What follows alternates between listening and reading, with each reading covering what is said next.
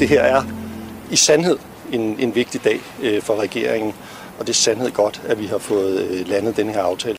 Sådan sagde justitsminister Nick Hækkerup i går. Der blev ikke sparet på de store ord, da han og retsordfører fra støttepartierne Rosa Lund fra Enhedslisten, Karina Lorentzen fra SF og Christian Hegård fra Radikale Venstre i går præsenterede en ny aftale om ændring af voldtægtsloven.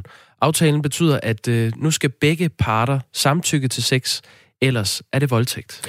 Der er mange, der har spørgsmål til det. For eksempel, hvordan ser et sådan samtykke ud? Eller rettere, hvordan lyder det?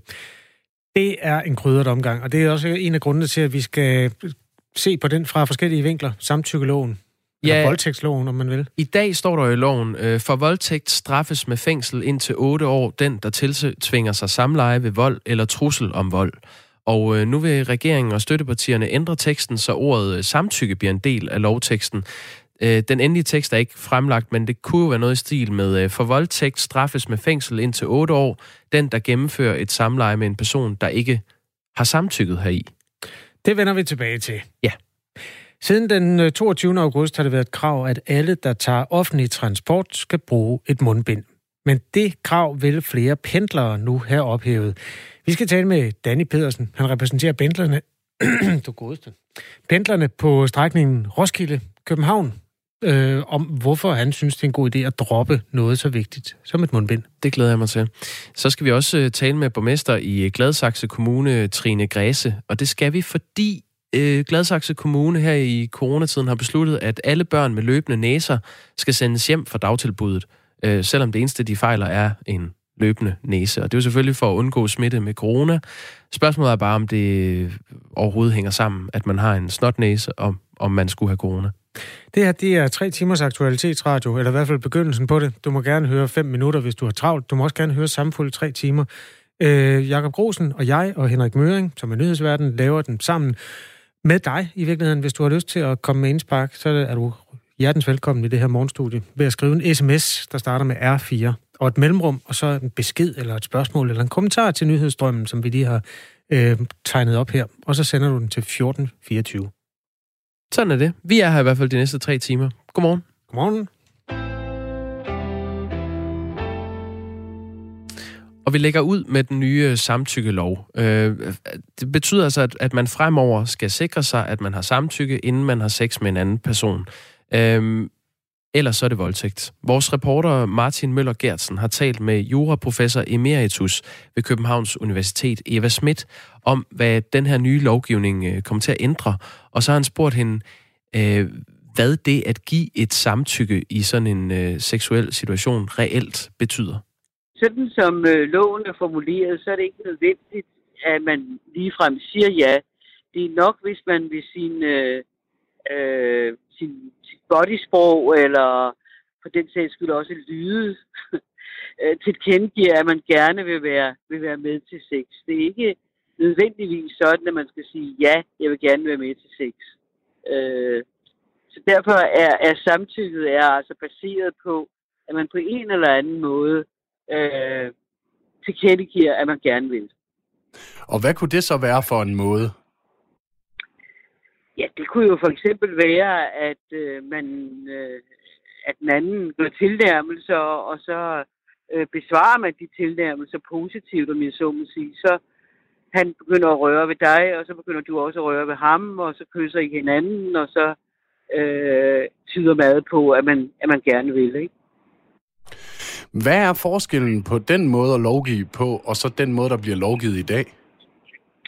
Jamen altså, loven i dag siger jo, at hvis man anvender tvang eller trusler om tvang, så er det voldtægt. Og det der med, at man skal bruge tvang og sådan noget, det er ikke med i den nye bestemmelse. Nu drejer det sig om, at man skal samtykke i sex. Det er jo noget andet, end at man bliver tvunget til det, ikke? Og hvordan det? Sådan helt konkret. Altså, hvor ligger forskellen? Forskellen ligger jo i, at tidligere, der skulle man sige, hvis man kan sige det meget enkelt, så kan man sige, at tidligere skulle man sige nej, nu skal man sige ja. Kan du uddybe det? Ja, altså tidligere, hvis man sagde nej, så var det voldtægt, ikke? Men i dag, der er det sådan, at du skal sige ja, for det ikke er voldtægt. Så det vil sige, at hvis du forholder dig fuldstændig passiv, så er det voldtægt. Fordi, men det er ikke nødvendigt, du siger nej. Du skal bare ikke sige ja, for det er voldtægt. Eller ja. Igen nu, men altså, du skal bare ikke give udtryk for, at du gerne vil. Der har jo også været tale om, altså, at det er svært det her med at finde ud af, hvordan man egentlig giver et samtykke. Altså, ja. Det er nogle bevægelser, eller det er, ja, det er lyde. Kan det ikke blive et problem i retssagen? Jo, det kan helt klart blive et problem. Altså, den ene part, typisk manden, vil sige, jamen, hun smøg sig ind til mig og besvarede min kys. Og hun vil sige, det gjorde jeg overhovedet ikke. Han trak mig ind til sig og voldkyssede mig, ikke? Altså, og hvad er så rigtigt? Er det hans vurdering af det, eller er det hendes vurdering af det? Det er jo præcis den situation, man står i dag med de såkaldte kontaktvoldtægter, og det er jo dem, der er problemet. Så jeg tror, der vil blive mad med ord mod ord, og hvem tror man på, ligesom det er i dag. Og det er der, hvor Nick Hækkerup, justitsministeren, siger, at det er det, domstolene må forholde sig til i den konkrete sag, altså bevismaterialet. Ja. Ja. Og det gør de jo også i dag. Altså, hvad bliver det nye for dem med den her lovgivning? Jeg kan ikke se, der bliver ret meget nyt for dem.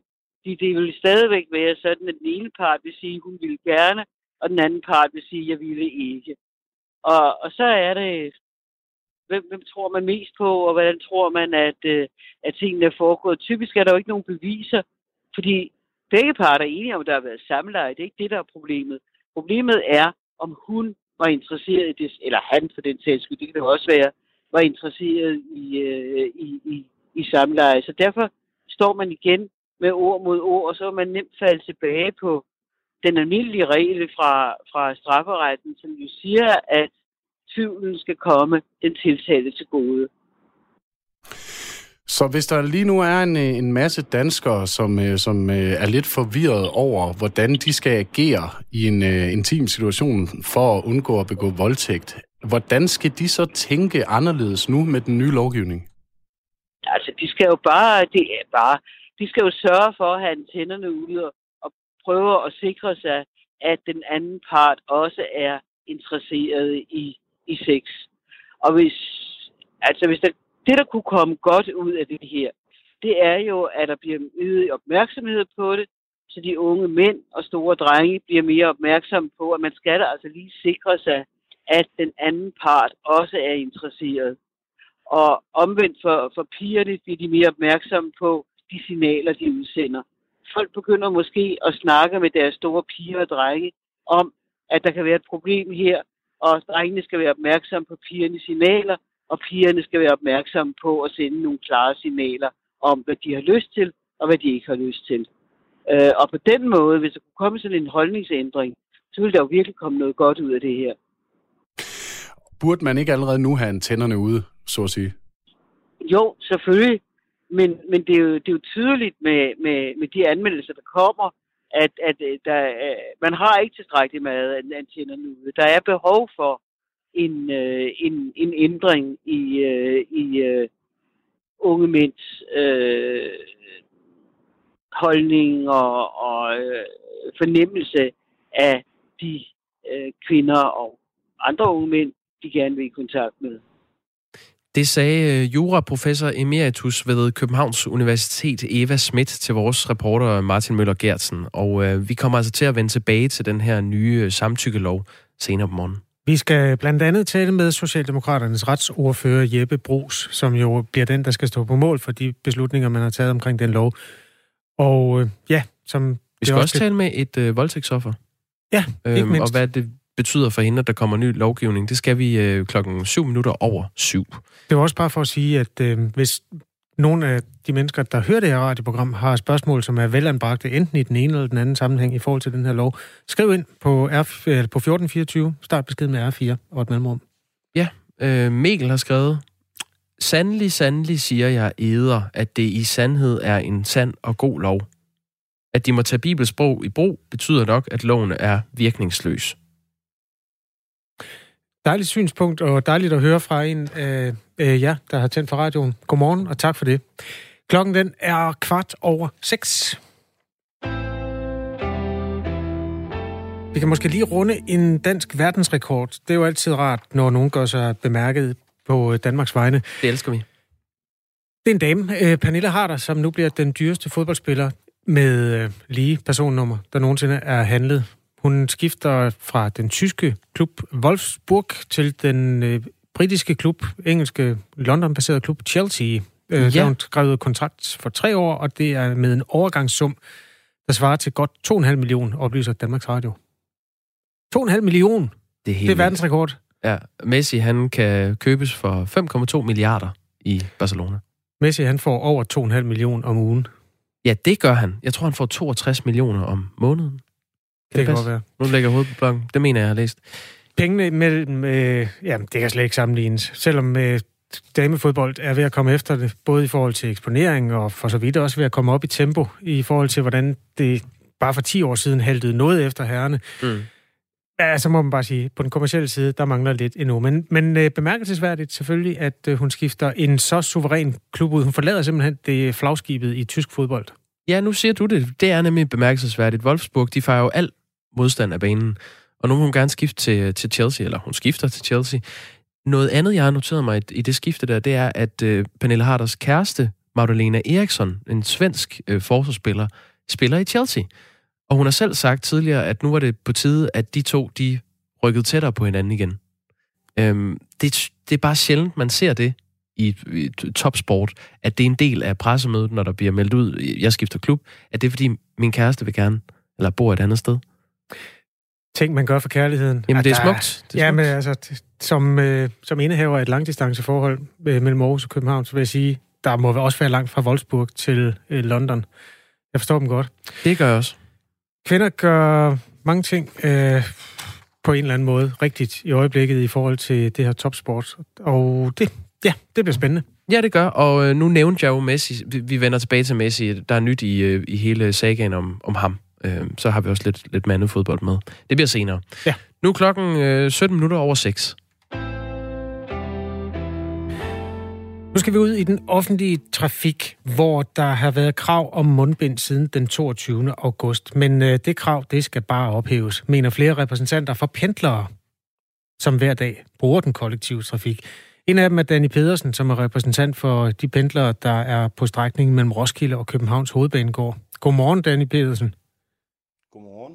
Hvorfor synes du, mundbindet skal droppes? Jamen altså... Man kan sige, at for det første, så klarede vi de første 5 måneder ganske fint med at sørge for en høj håndhygiejne og ved at holde afstand, og ikke mindst kravet om pladsbillet, mener vi jo meget effektivt. Og altså, vi har også lavet nogle undersøgelser, som viser, at langt de fleste af vores pendlere, de vil ikke føle sig mere trygge, hvis der er et krav om mundbind. Det er afstanden, der betyder noget for dem.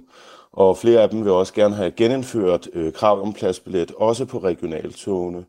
Og Ringsted Pendlerklub har blandt andet også lige lavet en undersøgelse her, der faktisk viser, at, at 82% ud af 122 svarer nej til, at de føler sig mere sikre, efter kravet om mundbind er blevet indført. Men det her, det er jo ikke en følehistorie. Det her, det er noget, som blandt andet fra WHO bliver slået fast, at det hindrer smittespredning. Hvorfor synes du, at mundbindet skal droppes? Altså, beviserne for, at mundbindet nedsætter smitterisikoen, de er meget svage.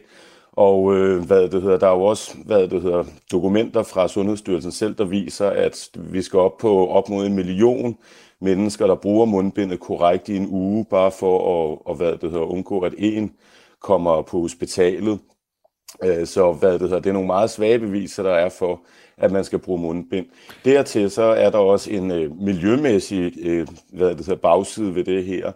De her mundbind, de fylder enormt meget i skraldespandene på stationerne, langt over 50%. Og der er jo også opsat ekstra skraldespande på de mest trafikerede stationer, for simpelthen at kunne afbøde mod alle de her engangsmundbind. Mm. Så der er mange slagsider, men igen, der er også tydeligere klart bevis for, at i 5 måneder uden mundbind, men med afstand og høj håndhygiejne, der kan vi stadigvæk have et lavt smittetal her i Danmark. Lad os lige prøve at høre noget videnskabeligt, fordi vi har talt med Viggo Andreasen, der er epidemiolog ved Roskilde Universitet, og han har indsigt i forskningen på det her område, som du også har hørt nogle hjørner af. Vi spurgte ham, hvor stor en effekt det har for medpassagererne, hvis en person, der er smittet med corona, kommer ind i et tog og bærer mundbind. Lad os lige høre, hvad han svarede. De tal, man normalt ser i litteraturen, det er, at det vil have en effekt på omkring 30%. Reducerer risikoen for, at andre bliver smittet med omkring 30%. Så pendlerne skal mere tænke på det som, at risikoen for, at andre smitter dem, bliver reduceret. Hvad siger du til det? Der er mindre risiko for, at du bliver smittet, og i øvrigt de der andre mennesker, som du også repræsenterer som pendlertalsmand? Ja, altså selvfølgelig, som vi siger, vi mener stadigvæk, det skal være en anbefaling, sådan så de pendlere, som føler sig mere trygge, kan bruge mundbind, hvad det hedder. Og jeg vil også sige, at nedsætte smitten 30%, det er selvfølgelig, hvad det hedder, nogle betydningsfulde tal. Men igen, der er altså stadigvæk, kan man sige, hvis afstanden er der, og hvis vi får genindført krav om pladsbillet, så mener vi stadigvæk, at vi vil kunne holde et lavt smittetal og undgå at blive smittet i den kollektive trafik.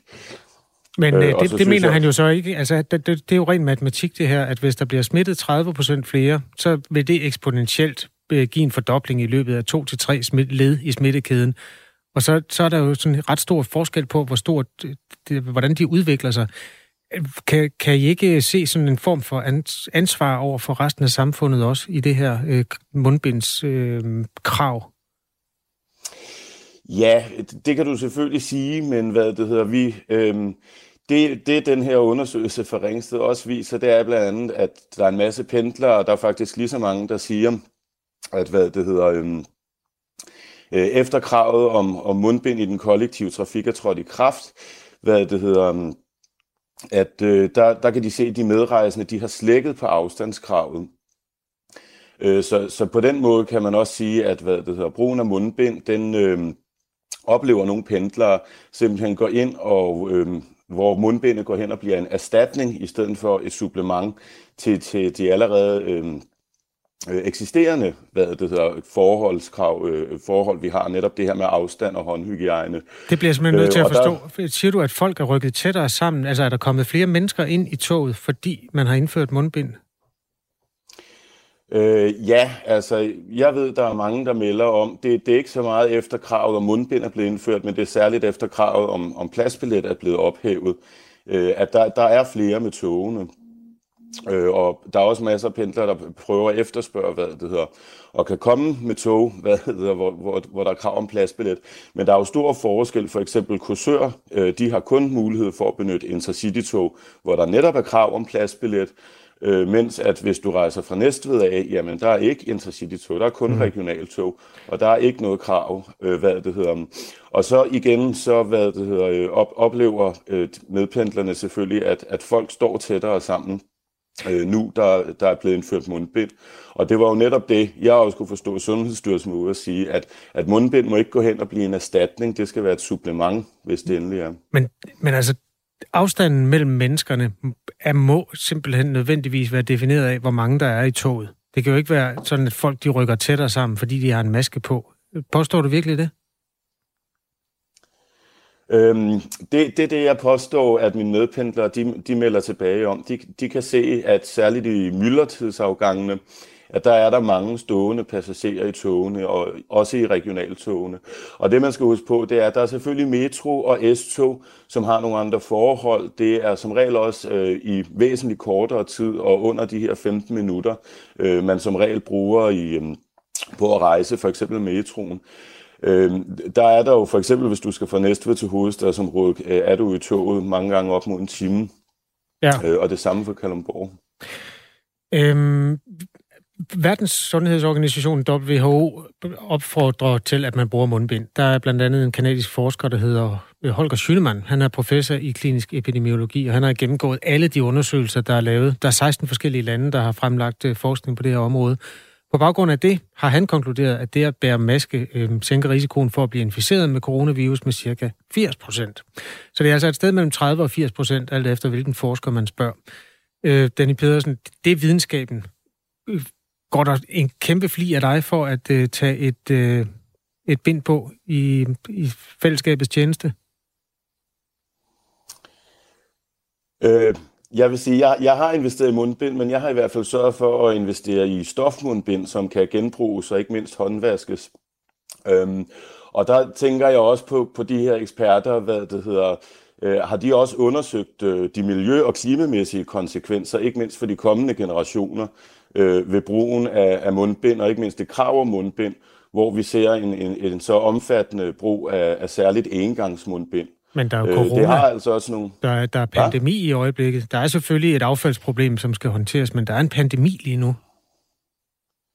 Ja, og der er også mange kommende generationer, som risikerer at skal rydde op efter det her. Tror du, klimaet bliver ødelagt af, at vi bruger mundbind i et års tid? Jamen, altså, vi kan jo se i dag, at en af de største problemer, hvad angår mikroplast, det er jo for eksempel cigaretskodder. Og hvis du så kigger ned i skraldespandene på stationerne, så tror jeg godt, du hurtigt kan regne ud, hvad der meget potentielt kan blive den næste kæmpemæssige plastikø ude i Stillehavet. Hmm. Så jeg skal bare lige forstå det. Anbefaler du, at man på en eller anden måde tager loven i egen hånd, eller vil du som talsmand for pendlerne så anbefale, at man pt. Bruger mundbind? Altså, jeg har været ude og anbefaler, at man bruger stofmundbind, som kan genbruges og som er bæredygtige og økologiske, og blandt andet også fået aftalt en rabatordning. Men igen, det er stadigvæk fortsat mest udbredt at bruge engangsmundbind. Og ellers så synes jeg i hvert fald, igen, myndighederne i større grad burde overveje, at man sikrer og anbefaler, stofmundbind for dem, som ikke er i risikogruppen og ikke kommer hjem fra et risikoområde, og det tror jeg også, at myndighederne har nævnt. Det kunne man måske godt gøre tydeligere. Men altså igen, det største problem, mener jeg, er, at mundbindet er for mange af os opleves, som er gået hen og blevet en erstatning fra de to andre meget mere veldokumenterede og velfungerende krav, som er afstand og høj håndhygiejne. Alle tre ting er i hvert fald stadig et krav, eller hvad skal man sige, en del af Sundhedsstyrelsens retningslinjer, Danny Pedersen. Så tak fordi du var med og på med masken, når du skal ud i toget i dag. Jo tak, velbekomme. Repræsentant for de pendlere, der kører frem og tilbage på strækningen mellem Roskilde og Københavns Hovedbanegård. Husk, at du kan skrive sms'er, hvis du følger med i, hvad vi taler om her i Radio 4 Morgen. Der kommer faktisk lidt sms'er. Silas har skrevet, fakta er ligegyldigt, når man har følelser. Kenneth Fischer skriver, manden har jo ret. Se på Frankrig. De bruger mundbind overalt, men deres smittetal stiger voldsomt. Afstand virker. Der er ikke nogen, der siger, at afstand ikke virker. Klokken er 6:28. Klokken er 6:28, ja. Hvad har du til os? Jeg har nyt om Messi. Nu havde du nyt om Pernilla Harder. Lad os da tage det nyeste om Messi. Det er jo noget, vi har beskæftiget os med de seneste dage. Verdens vigtigste transfersaga i herrefodbold. Søndag mødte han ikke op til coronatest i Barcelona. Mandag kom han ikke til træning. Og i dag er skæbnedagen. Han har rullet det helt tunge skyts ud nu, Lionel Messi. Lionel Messi vil jo væk fra Barcelona. Han er 33 år gammel. Indiskutabel verdens bedste fodboldspiller, siger og skæler til dig. Diskutabel, ikke? Men vi synes, det kommer an på, hvem man spørger. Ja. Her i studiet indiskutabel. Han er en lille troldmand i hvert fald. Han vil væk, og nu ruller han farmand ind i gamet. Jorge Messi bliver fløjet ind fra Argentina. Yes. Og han lander her til morgen. Han blev fløjet fra Fisherton Airport i Rosario i Argentina i går. Og i dag, der lander han altså i El Prat, Barcelonas lufthavn. Han skal mødes med Bartomeu, Barcelonas præsident, og håbet er, at han kan overbevise præsidenten om, at de skal lade Lionel Messi gå for 0 kroner. Ja, det kender man jo godt. Hvis man skylder nogen 5 milliarder, så ringer man og siger, far, gider du ikke fortælle dem, at jeg ikke har 5 milliarder, eller jeg gider betale dem? Eller...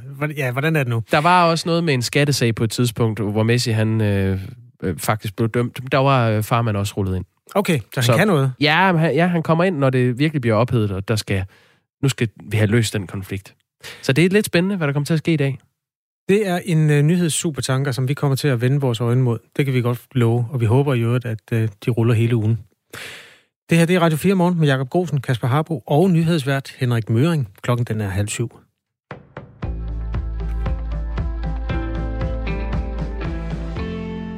Uligheden gennemsyrer sundhedsvæsenet fra vugge til grav. De veluddannede får det stadig bedre og lever længere, mens de lavt uddannede med lav løn bliver sygere, dør tidligere og får også dårligere hjælp undervejs i sundhedssystemet.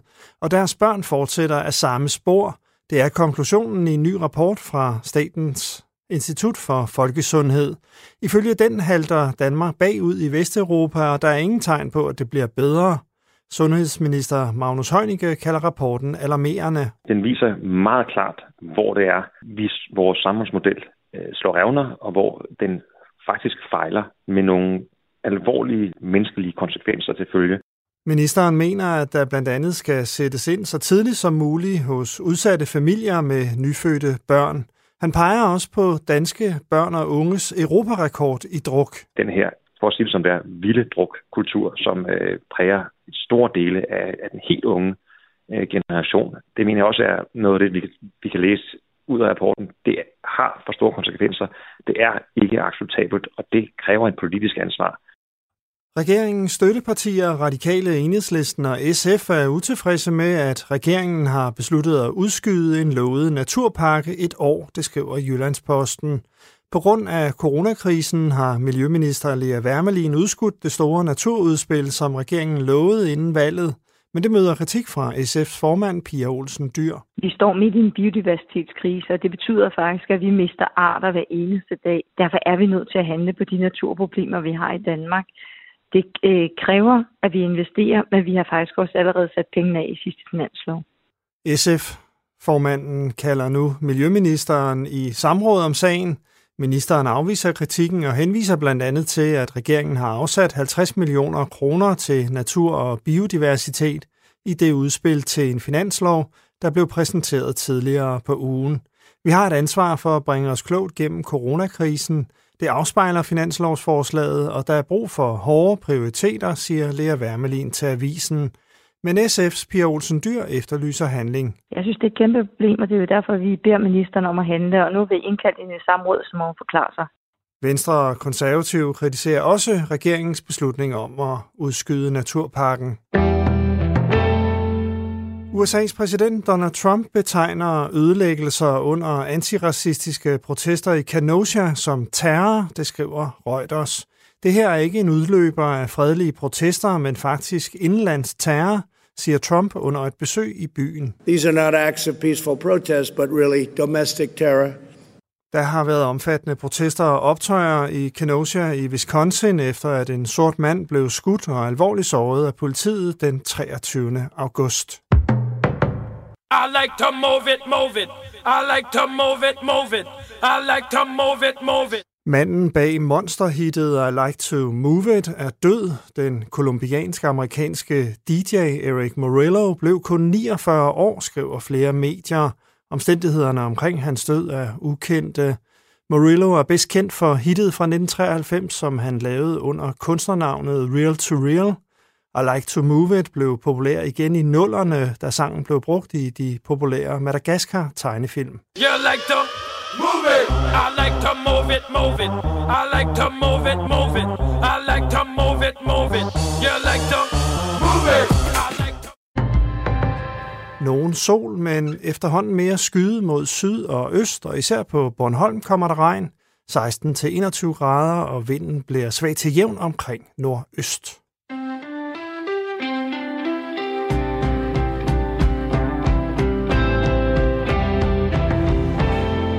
DJ Møring leverer nyhederne til dig den her morgen i Radio 4, sammen med Jakob Grosen og Kasper Harbo. Vi flyver rundt i en nyhedsstrøm, der rummer både lyst og mørkt. Ja. Hvem skulle have vidst, at Møring havde spillet din yndlingssang her til morgen? For himmelens skyld. Jeg havde helt glemt den sang. Æret være hans minde, ham der stod bag den. Det er klart. Nu skal det handle om et nyt dansk stjerneskud på sportsscenen.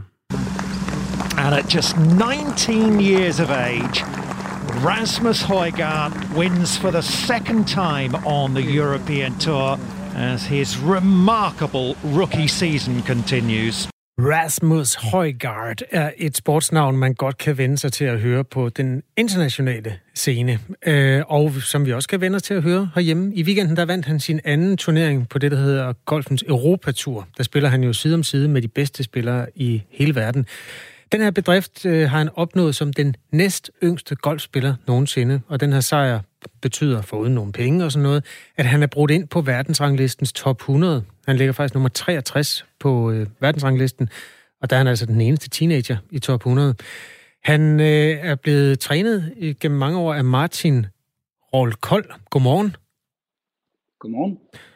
Hvor god er han egentlig? Han er rigtig, rigtig god. Det er han. Det ja, kan man jo se på de her resultater, så ja, det er ret spændende. Ja, altså du fik ham under vingerne, da han var 14 år. Du har så haft ham i 5 år og er tilknyttet stadig som fast træner. Hvad var det, du så, da du oplevede ham som 14-årig? Jamen, altså man skal altid lige passe lidt på med at sige, at man bare lige spotter talent helt ungt. Han var en del af det her udviklingstrupprojekt, vi har i Dansk Golfunion. Jeg er også ungdomslandstræner, og han var en del af et kuld, der kom ind der i 2015, og så i 2016 udtog jeg ham til den reelle drengetrup. Jamen, der var nogle ting, der skilte sig ud. Altså, han var rigtig god til at spille golf. Og han var rigtig god til at håndtere sig selv, når han spillede golf i perioder. Ja. Hvis du lige skal tage mennesker, der har vendt ryggen til golf et par år med på rejsen her, hvor står danske golfspillere sådan traditionelt? Hvad er status i øjeblikket? Jamen, altså, status er ret god. Hvis vi lige ser på Danmarks størrelse, og så ser på andre rigtig store golfnationer, så vender folk hovederne og har gjort det en del over, og alligevel kigger på, hvor mange spillere Danmark producerer, hvor mange sejre vi egentlig lige har på verdensscenen, både på herre- og damesiden. Så på den måde, så står vi godt. Men det er klart, når der kommer en ung fyr frem som Rasmus, så giver det altså lige... Så giver det dønninger langt ud i golfverdenen. Det gør det. Kan du forklare til mennesker, der ikke er selv er golfspillere, hvad det er for et særligt talent, han har? Hvad er det, der gør ham så god? Jamen, jeg tror, det nemmeste, jeg kan prøve at forklare det er jo, at vi har alle sammen prøvet et eller andet, vi gerne vil være gode til, og så stået i situationen, hvor vi er ved at lykkes, og så opleve det ubehag, der også er tilknyttet til det, den nervøsitet, vil man måske kalde det, eller hvad det nu kan være, men det her ubehag, som er en del af at være lige ved og gøre noget helt fantastisk. Og man bliver bange for at vinde. Det kan man godt sige, man bliver lige bange for, om man mister det, man er ved at opnå, eller hvad vi nu skal kalde det. Men det der med at kunne acceptere det ubehag, være til stede i det, egentlig prøve hele tiden at se, om man kan spille sig ind i det, komme til at opnå det, det er noget af det, som hvor jeg oplever, at Rasmus han kan noget, som man ikke bare lige kan. Altså vi har prøvet at provokere situationerne i træning i mange år, men derfor så kan Rasmus stadigvæk noget der, som det er ganske få forundt at kunne. Rasmus hedder altså Højgaard til efternavn og er den nye komet på den internationale golfhimmel. Han er dansker, og han har vundet på 2 gange på Europaturen. Og det er så grunden til, at vi taler med hans træner her. Rasmus Højgaard har i øvrigt også en tvilling, der hedder Nikolaj Højgaard, som også spiller golf på højt plan. Kender du ham, Martin Rolskov? Er han lige så god? Ja. Jeg kender Nikolaj rigtig, rigtig godt, og ja, altså de 2 drenge her, de har jo i hele deres liv konkurreret om alt, hvad der kan konkurreres om, og det gør de stadigvæk. Nikolaj har også vundet nogle store ting op igennem sin karriere. Han har blandt andet vundet det individuelle europamesterskab som 17-årig eller sådan noget. Så det var jo også en helt unik præstation, og han lavede jo også et stort resultat på Europaturen sidste år med en anden plads i Holland. Så man skal ikke blive overrasket, hvis man ser Højgaard helt op på leaderboardet, og det så ikke kun er Rasmus. Det er altid godt med med dansk aftryk på den internationale topsport. Vi glæder os til at følge dem her, og tusind tak, fordi du ville hjælpe os med at kaste lidt lys på dem her til morgen. Martin Rolskov. Velkommen. Træner for golfkometen Rasmus Højgaard, og i øvrigt ungdomslandstræner i golf. Med det er klokken blevet 7:20, og nu skal det handle om nys og snotnæser. Dem kommer der jo flere af nu. Det kan vi nok godt regne med. Vi er kommet ind i efterårssæsonen, og efter den så følger vintersæsonen. Men her i coronatiden har flere kommuner besluttet, at alle børn med løbende næser skal sendes hjem fra dagtilbuddet, selvom det eneste, de fejler, er en snotnæse. Godmorgen, Trine Græse. Godmorgen. Borgmester i Gladsaxe Kommune. Du har netop sendt et brev ud til forældrene i din kommune, hvor der står: Hvis personalet oplever, at et barn har løbenæse gentagne gange efter, at næsen er blevet tørret af, skal personalet betragte det som et symptom på sygdom og sende barnet hjem. Hvorfor tror du, at alle børn med snotnæse har corona? Ja, altså jeg vil gerne starte med at sige, at vi har jo ikke besluttet, at de her børn ikke må komme. Det vi gør, det er, at vi tager retningslinjerne fra Sundhedsstyrelsen meget bogstaveligt, fordi det bliver vi bedt om. Og Sundhedsstyrelsens retningslinjer, de siger, at løbenæse, som er det pæne ord for det, at det ikke er et typisk tegn på corona. Og når de siger typisk tegn, at det ikke er, så betyder det jo, at det godt kan være et tegn. Og derfor så tager vi forsigtighedshensynet og siger, så kan man ikke komme der. Fordi vi bliver jo alle sammen bedt om at være rigtig forsigtige i øjeblikket for at forhindre spredningen. Jamen, de har også Sundhedsstyrelsen opdateret en vejledning, hvor der står, citat, en stoppet eller løbende næse uden andre symptomer på covid-19 ikke er typisk for covid-19, og at det i sådan et tilfælde ikke er sandsynligt, at personen er smittet med covid-19. Så det er altså hverken et typisk tegn eller sandsynligt, at et barn med snotnæse har corona. Hvorfor vælger I så alligevel at sende dem hjem med snotnæse? Altså, det er jo netop fordi, du siger, at det ikke er typisk, at det er ordet typisk, som vi hæfter os ved. Den anden sætning, jeg ved ikke, hvilken en udgave fra Sundhedsstyrelsen, der er den nyeste. Vi forholder os til de nyeste vejledninger, der kommer. Ja. Og hvis der kommer en ny vejledning, som siger, at det ikke kan være et tegn på corona, så retter vi selvfølgelig ind. Og det vil være en fordel for alle, også os, hvis der kommer en mere præcis vejledning. Men den vejledning, som vi har set indtil nu, der fortolker vores sundhedsfaglige medarbejdere, at det stadigvæk kan være et tegn på corona. Og derfor så tager vi et sikkerhedshensyn, fordi vi vil gerne passe på alle børnene. Men Trine Græse, i den opdaterede vejledning fra Sundhedsstyrelsen, så står der, at det i sådan tilfælde ikke er sandsynligt. Og det er så det her med, at det er ikke nok for dig som borgmester i Gladsaxe Kommune, at det ikke er sandsynligt. Nej, altså vi gør jo mange ting i vores samfund lige i øjeblikket for at passe rigtig godt på hinanden og forhindre enhver form for smittespredning. Og derfor så går vi jo ikke ind og gradbøjer det her med, om det er muligt at blive smittet. Vi gør alt, hvad vi kan for at undgå hver eneste smittetilfælde. Og jeg vil ikke gradbøje Sundhedsstyrelsens retningslinjer. Og jeg tager jo ikke stilling til, om det ene eller det andet. Jeg har nogle sundhedsfaglige medarbejdere, som i det omfang, der er rum for fortolkning på det, Sundhedsstyrelsen siger, så er det en sundhedsfaglige medarbejdere, der foretager den fortolkning, der vurderer, hvad det er, vi skal gøre, der er det rigtige at gøre. Og så gør vi det, som vi sundhedsfagligt får anbefalingen om, der er det rigtige at gøre. Okay. Trine Græse, vi taler med dig. Du er borgmester i Gladsaxe Kommune, og vi taler med dig, fordi du har sendt det her brev ud til forældrene, hvor der står, at hvis personalet oplever, at et barn har løbenæse, som bliver ved med at løbe efter den er blevet tørret af, så skal man se det som et symptom på sygdom og sende barnet hjem. Det er sådan et forsigtighedsprincip, forstår jeg.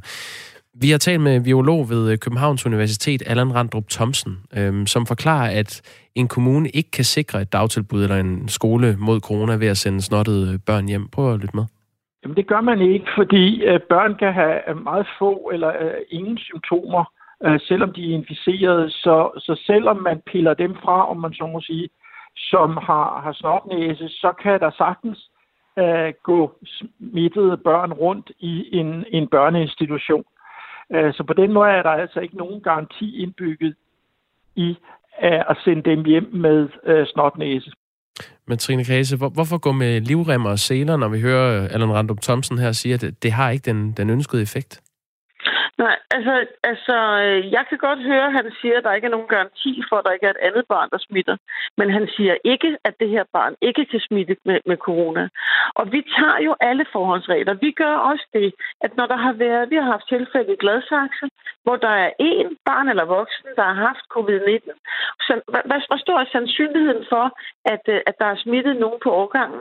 Den er måske ikke så stor, og alligevel så beder myndighederne os om at sende 3 klasser hjem i hjemmeisolation sammen med deres forældre i en uge for en sikkerheds skyld. Og det er jo ikke, hvor stor er sandsynligheden for, at der er nogen, der blev smittet. Var der nogen, der blev smittet? Nej, det var der måske ikke. Men vi gør det alligevel for en sikkerheds skyld. Vi følger de anbefalinger, vi får. Og hvis anbefalingerne fra myndighederne, ikke fra en biolog, som I har talt med, men fra sundhedsmyndighederne, som vi skal rette os efter, hvis de siger, at børn med løbenæse må gerne komme i institutionerne, fordi det ikke udgør en risiko, så ændrer vi selvfølgelig vores retningslinjer. Ja, men Sundhedsstyrelsen har jo den her vejledning, hvor der står, nu citerer jeg lige igen, en stoppet eller løbende næse uden andre symptomer på covid-19 er ikke typisk for covid-19, og at det i sådan tilfælde ikke er sandsynligt, at personen er smittet med covid-19. Og når man tager sådan en beslutning om at sende børnene hjem, fordi de er snottede, så kan det også have nogle andre konsekvenser. Allan Randrup Thomsen peger på, at det kan have negative konsekvenser for forældrene. For eksempel, forældre må blive hjemme fra arbejde, der er mistet læring i skolen eller socialisering i børnehaven. Og derfor bør kommunerne kigge på, hvor mange smittede der er, når man tager sådan en beslutning. Prøv at høre, hvad han siger. Jeg mener, at man i hver enkelt kommune bør se på, hvor høj er smittetrykket i den pågældende kommune, for dermed at sige, hvor realistisk er det, at en barn med denne her type symptomer rent faktisk har coronavirus eller ej. Men hvis der overhovedet ikke er nogen i omgivelserne, der har haft corona, og smittetrykket i kommunen er lavt, så kan det meget nemt i hvert fald gå hen og blive en overreaktion.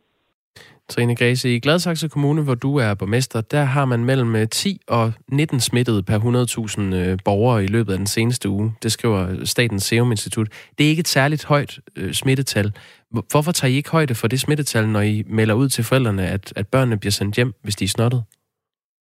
Ja, altså jeg tror sådan set, jeg har svaret på det, at vi følger de retningslinjer, som Sundhedsstyrelsen kommer med.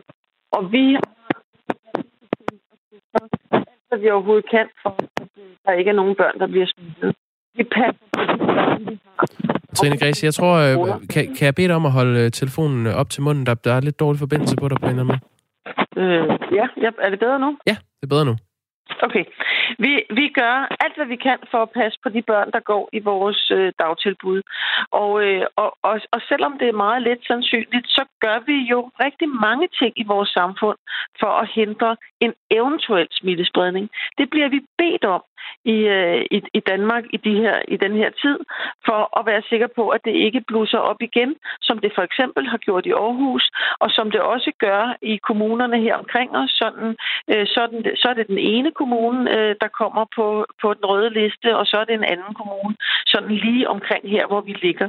Og derfor så kan man ikke sige, at altså, det er jo ikke sådan, så hele vores område, at den er home safe, og der ikke er nogen risiko for at blive smittet. Og vi har, som jeg fortæller dig også, haft et par episoder her efter sommerferien, hvor vi først på den ene skole og senere på den anden skole, at der er et par klasser, som vi må sende hjem, fordi der har været et tilfælde. Det bliver vi bedt om, fordi der har været et tilfælde, som muligvis ikke har smittet nogen som helst på skolen, og alligevel så sender vi adskillige klasser hjem i hjemmeisolation for en sikkerheds skyld. Trine Græse, jeg har lige et enkelt spørgsmål, fordi du siger, I gør det, I bliver bedt om, og du siger, I gør, som I skal. Det, I gør, er jo, I fortolker retningslinjerne. I fortolker dem mere restriktivt, end man gør i andre kommuner. Hvor enige er I om den her linje i Gladsaxe Kommune? Jamen, der er jo ikke nogen politisk beslutning omkring det her, fordi det her er ikke et spørgsmål om holdning. Det her er et spørgsmål om sundhedsfaglig vurdering. Og Problemet er måske nok, at den udmelding, der er fra Sundhedsstyrelsen, ikke er præcis nok. Og der er nogle kommuner, der tager den ene vurdering, og nogle, der tager den anden. Jeg har ikke nogen optælling af, hvad der er flest, men jeg ved, at der også er en del andre kommuner, som har den samme fortolkning, som vi har. Ville det være rart, hvis det var Sundhedsstyrelsen, der tog beslutningen for jer? Det ville være rigtig rart, både for os og for forældrene, hvis der kom en mere præcis udmelding, når man siger det her.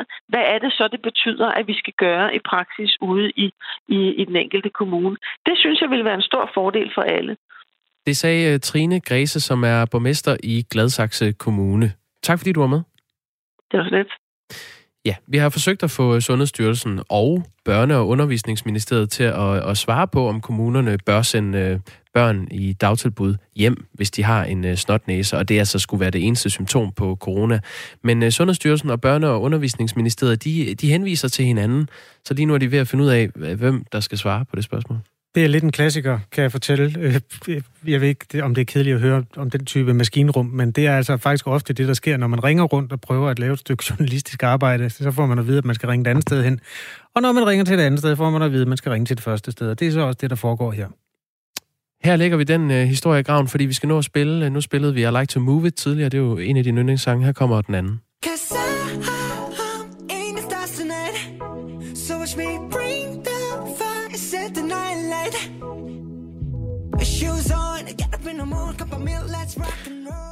Det er godt med noget sydkoreansk popmusik klokken 6:51. Det er en musikgenre, der hedder K-pop, der i Sydkorea er et kæmpe fænomen. Og det er på vej til Vesten. For første gang nogensinde er et stykke med K-pop strøget ind på Billboard 100. Det er den hitliste, der løbende præsenterer de 100 mest populære singler i USA. Mette Kidal er medindhæver af butikken All in K-pop, der ligger i København. Godmorgen. Godmorgen. Det er noget af en niche, du har, og tillykke med, at der er slået hul på glasloftet nu. Altså, en K-pop-butik bliver du nødt til at starte med at beskrive. Hvad er det for en butik? Ja, altså en K-pop-butik er jo faktisk en musikbutik. Du kan komme ned og købe albums, altså CD'er og merchandise. Og en CD i sådan en K-pop-verden er ikke bare sådan en plastiketui med en CD i. Det er en hel bog med billeder, der er fotokort, og der er måske en plakat, der er sådan forskellige ting i det. Okay. Så det er sådan en stor ting, og det samler man så på.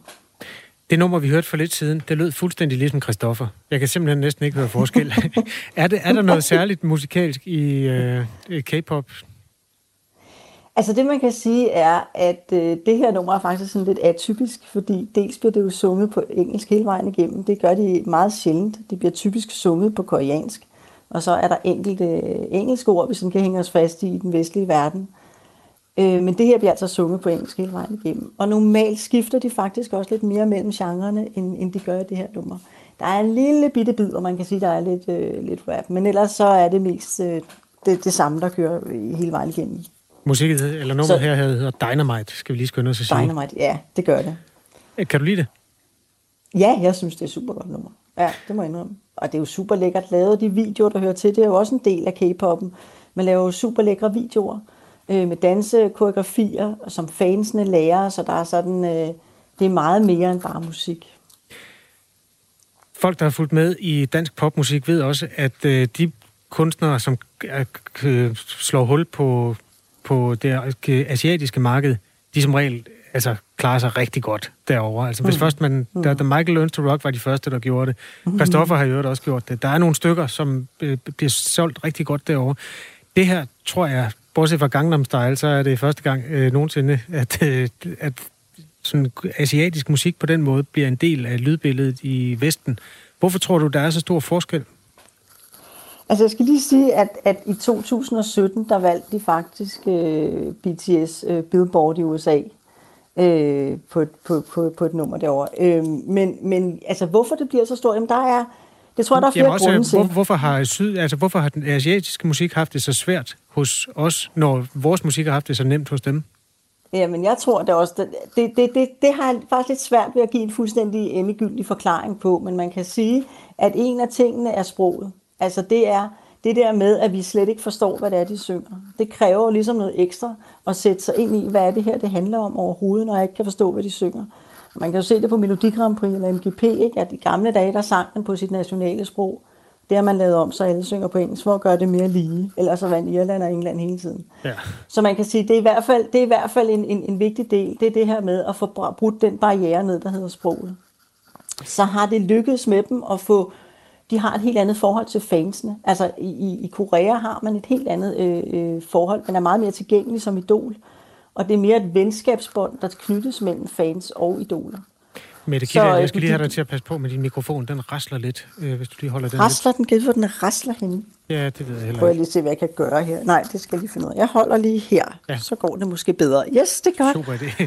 Vi snakker om K-pop med Mette Kidal, der indehaver All in K-pop, som er en butik, der ligger i København, og som blandt andet sælger den her musikgenre, som nu har slået hul igennem til Billboard 100.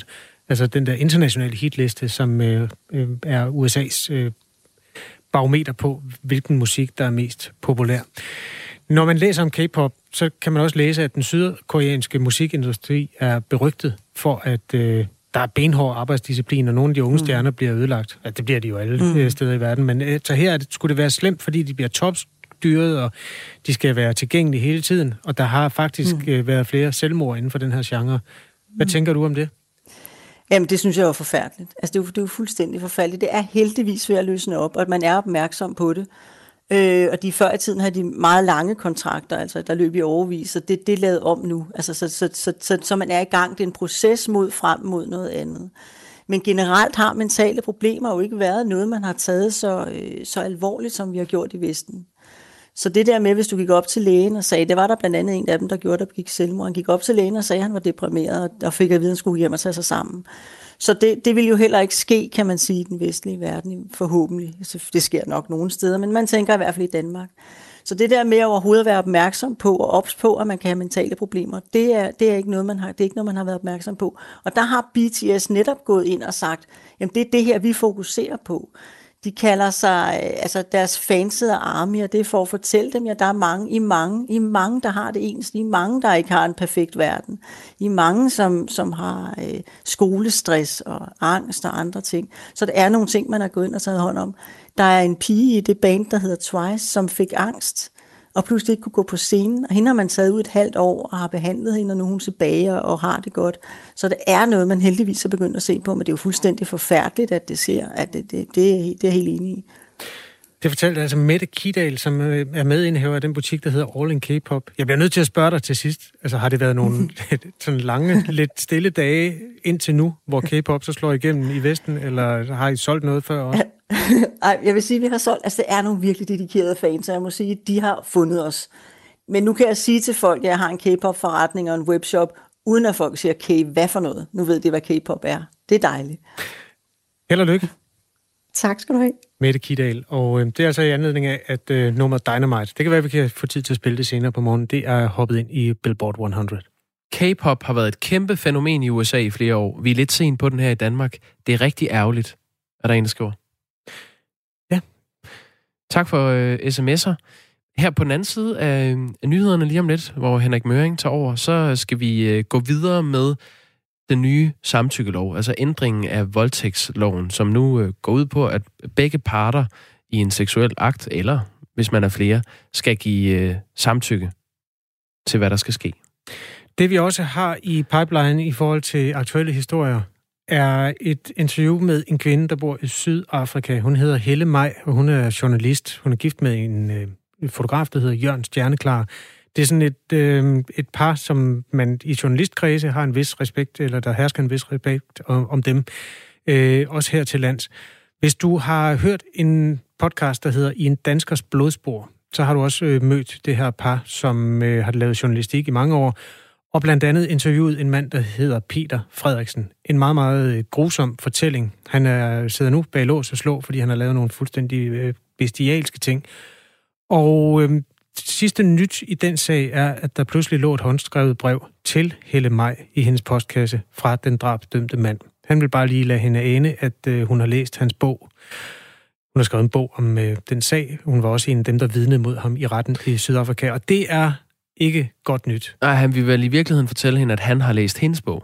Nå, var det, så det forkert? Ja. Sorry. Ja, han har læst hendes bog. Mm. Og han har altså tidligere mens han var fængslet, bestilt et legemord. Så af den og mange andre grunde er det en ærgerlig mand at få post fra. Hende skal vi tale med på den anden side af klokken 7. Ja. Henrik Møring, er du på linjen? Yes, sir.